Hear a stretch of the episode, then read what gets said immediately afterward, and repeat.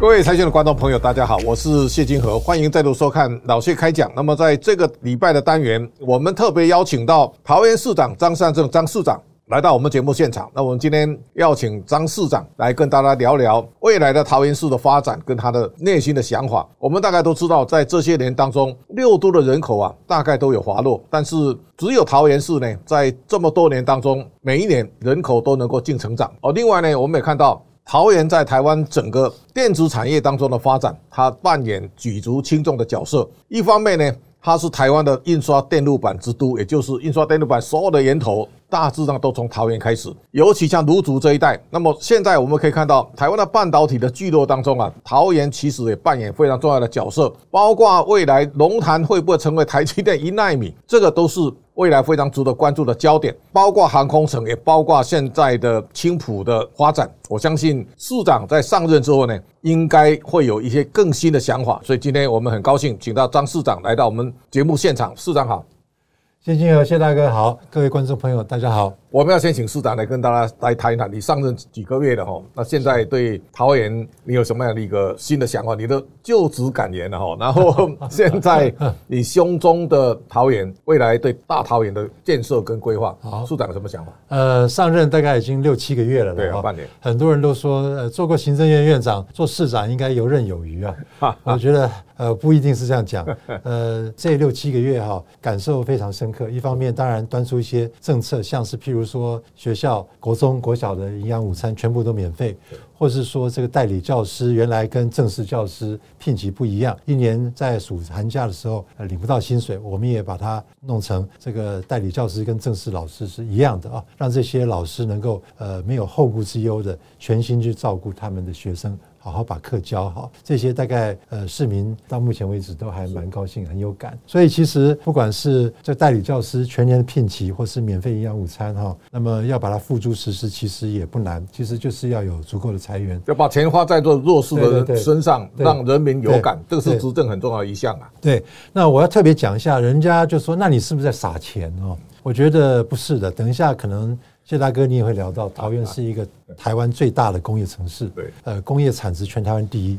但是大家不见得知道，大家比较知道科学园区亮丽的科技产业，桃园是全台湾第一大工业城市，对，工业产值最多。啊，每个地方都有工业区啊。对，但是必须坦白承认，我们的劳工薪水比不上新竹。啊，那这个，所以我必须讲说，桃园的这个经济是靠我们劳工的辛苦打造起来的。这劳工辛苦的后面，我们有责任让他更没有后顾之忧、心无旁骛的去在他工作上打拼。这个是我们福利政策最重要的出发点，而不是在撒钱。是好，这么多年，其实我我刚才一开始讲到桃园的人口净移入哈，对，在六都里面，它是一个非常重要的特质。对。一方面，因为台北市或新北市因为房价高了，对，所以我们可以看到这个慢慢大家往桃园去移动啊。桃园移动的时候，你青浦站以前一看那个青浦特区啊，没什么人呐。对，现在哦，它那个整个城市那个格局啊，完全都出来了哦。所以它这几年其实发展的非常快。对，那现在要请教市长，就是说这种人口净移入的现象是在你上任之后有没有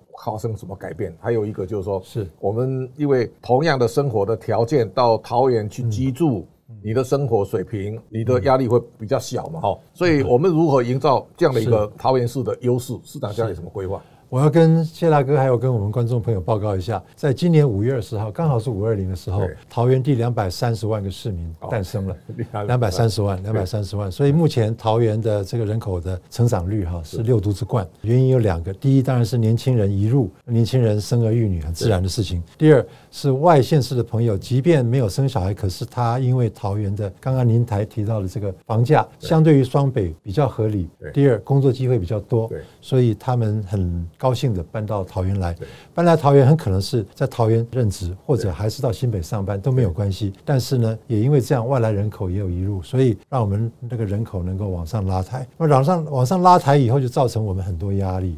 第一是工作环境通勤，所以这个交通问题是非常非常的头痛。那么我们在其实，在也是选举的时候提出一二八零月票，后来中央他也附和，变成一二零零哈，一二零零月票，我想。后来变成一个几乎是全国的政策了哈。全国政策。那么在基北北桃这四个，现在 TPPA 是吧？对对对对，这个非响应非常的热烈哈。用这个一二零零月票的乡亲朋友非常的多，所以希望是透过这个一二零零月票可以疏解很多私人运具的交通。第二的话就是这个学校的压力，很多县市哈都因为少子化。学校的学生人数一直说，一直说，说到最后，可能有的时候要关校。那桃园呢，就是变成有两极化。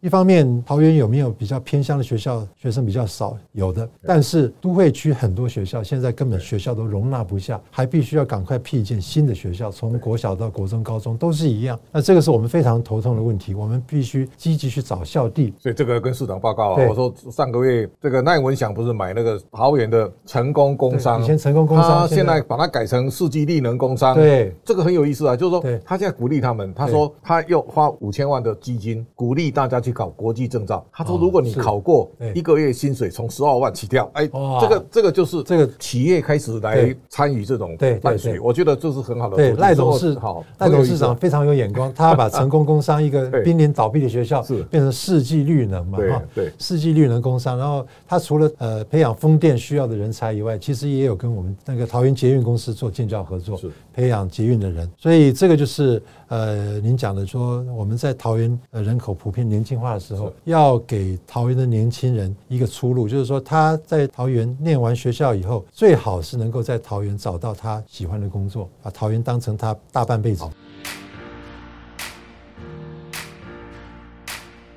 特别请教市长，现在年轻人其实我们都知道生育率很低了哈。对。那现在我觉得我们市政府有没有比较好的津贴或生育计划？我常最近跟朋友在聊天啊，大家把小孩子送去参加什么才艺班啊，老师加课了，那个增加的负担其实非常大。对。我一直觉得说哦，赢在起跑线了，以后人生未必会一直领先了。没错。但是你要鼓励的观念就是你永远力争上游，然后呢，你你不断的成长，这种比较实在啊。我们市政府现在对年轻的从育儿开始到他未来的小孩子的培养，市政府有没有什么想法？有有有，呃，其实现在小孩子哦，呃，很早熟，你知道吗？他心智发展，因为整个大环境，我们从小看手机什么的，这个心智成熟比较早，所以我们第一件事情把这个义务教育从六岁拉到五岁，对，幼稚园、幼儿园的大班，我们就给他免。学杂费是第一点，第二点当然是刚刚讲的国小跟国中的营养午餐免费。不过再往前面讲，更小的时候就生小孩，大概比较普遍是每一胎有三万块的补助，我们市政府加码，第一胎还是维持三万块，第二胎为就变成四万块。第三胎变成五万块，如此类推，一直下去。双胞胎也不会打折，双胞胎也继续。呃，那么另外对于这个妈妈在这个生产前、生产后都有很好的照顾，譬如说是有的时候妈妈产后会有忧郁症啊，我们给她补助她的这个所谓的呃心理智商，或是有的妇女朋友比较想说啊，我希望多一些年轻的时候去打拼事业，但是以后生小孩的时候可能年纪比较大了，补贴他冻卵，这些都是在还没有生小孩以前就开始做的事情。到刚刚讲的小孩生。生出来的补贴，到五岁的义务教育，然后小学、国中的这个营养午餐，一直到再往上面，譬如说到了这个，我们鼓励这个桃园有十几所大专院校，这个也是很多县市比较少有的。大专院校能够跟高中尽量的结合，让高中生能够去体会到大学生活是长什么样子，呃，能够就近在桃园选。桃园优质的大学，是以至于大学毕业以后的这个创业，我们的青年局对于青年人的创业哈也非常着力。所以等于说，从生出来一路上到大学毕业、就业、创业哈，我们希望都能够在他旁边当做他的这个非常好的，讲啦啦队不够，觉得比啦啦队还要更。更出力的这个伙伴哈，是让他能够在桃园安居乐业定居下来。适当讲到这个，其实桃园也是亚洲智慧新都啊，就是说至少也我希望能够做到这样，这个是一个目标。嗯，然后呢，它也可能是一个未来全台湾幸福宜居的城市。我们啊，这样的两个目标，市长如何来打造智慧新都？亚洲智慧新都，我们讲的就是第一，我们现在的这些产业呃，必须要提升它的智慧化程度。是为什么大家都知道新竹科学园区比较不知道桃园这么多工业区，因为我们这些工业区的这些产业，它的科技含量不够，所以要把科技含量拉高。是，这你的专长、啊，还好，还好，还好啊。所以这个是第一点。那么再下来就是这些科技含量拉高以后，我们桃园市政府必须勇于当这种智慧城市的白老鼠。是，就是说这些产业做出来，对于智慧生活有贡献的一些比较先导的应用。对，但是还未必成熟。我们这个市政府要勇于说，我当白老鼠，我帮你用。那我用的好，你就我就帮你代言促销。你我用的不好，我把这些不好的地方意见回馈给你，让你做这些改进啊。所以这个是呃，从产业到市政府，那么这个智慧新都，希望是说我们在市政上面能够落实我们现在夯的人工智慧啊、智慧科技等等的哈。那么再下来，当然希望说这些东西能够慢慢的进入我们市民的生活。是这个市民的生活，不见得他。知道说我在用人工智慧，但是我们如果说在交通的疏导，这个不要塞车，能够用到很多新科技的话，其实我们的市民朋友哈，即便不知道说有人工智慧或者不懂人工智慧，可是无形中他的生活里面，在这种智慧科技这种工具上面，他其实已经不知不觉的用上了。好，我想哦，现在大家也可以看到桃园的发展。其实刚刚一开始我讲，从印刷电路板开始，对，桃园其实哦，印刷电路板刚开始像炉竹啦，水锅都黑色的哦，然后这个污染很严重啊，后来大量就迁移嘛，所以那个类似的公安啊，或是对环境的整治啊，对。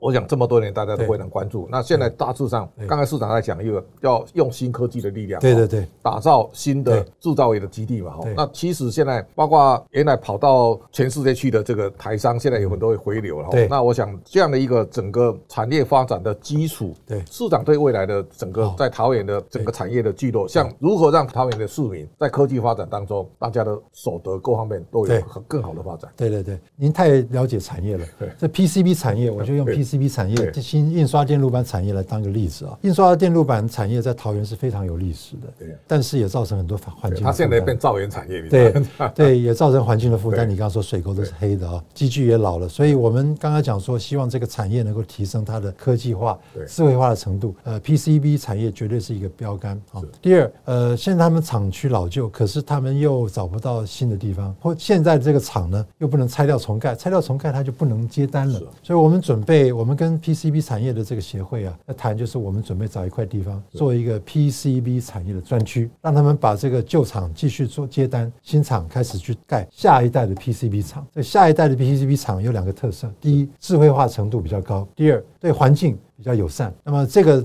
两个条件做到的话，就刚刚您讲到说，怎么样把我们劳工的薪水拉高，智慧化程度拉高以后，获利会增加。是，我们不可能去补贴所有的劳工，说我你的薪水不好，帮你加嘛，没有这种事情。我们希望说，产业它在获利的空间上能够成长，创造加薪的环境。对对，这个时候它应该要回馈给劳工在薪水上面来反映。是啊，当我们做了这个 PCB 产业专区的时候，我们一定会有集中的这种废水处理，让你们每一家业。不要自己再花成本去做这种环境的这种工作，你只要付少少的钱，就等于用公共公共设施。科学园区成功的地方也在这里。我想市长在上任之后呢，我还注意到一个，你对社会住宅啊非常积极嘛，哈。对。那桃园现在大概有六十个地方在盖社会住宅。对。这个对全台湾的市长来讲。看起来这个是你在实践政见里面非常具体的一项哦。谢谢。那这一点其实可以让请市长跟大家。我再说明一下，这个社会住宅哈，呃，老实说怎么盖都不够用啊，所以不管是哪一个城市、县市，其实这个都是是地方政府一个非常大的压力。那么呃，我们现在桃园比较庆幸的是说，我们土地土地比双北来讲好了哈，对，我们土地比较充裕，那个我们土地大而且比较平，不不像那个有些地方山坡地很多，是第一点，所以土地的这个供给比较充裕，那但是呢，第二点压力就是每一个县市都一样，就是财政的压力。对，要筹钱来盖这个社会住宅。我们最近准备要跟很多这些民间业者合作，由民间业者来兴建社会住宅。然后呢，将来这个社会住宅的租金呢，也由民间业者去收取。我们市政府提供土地以后，我们在将来盖好的社会住宅里面分几层楼，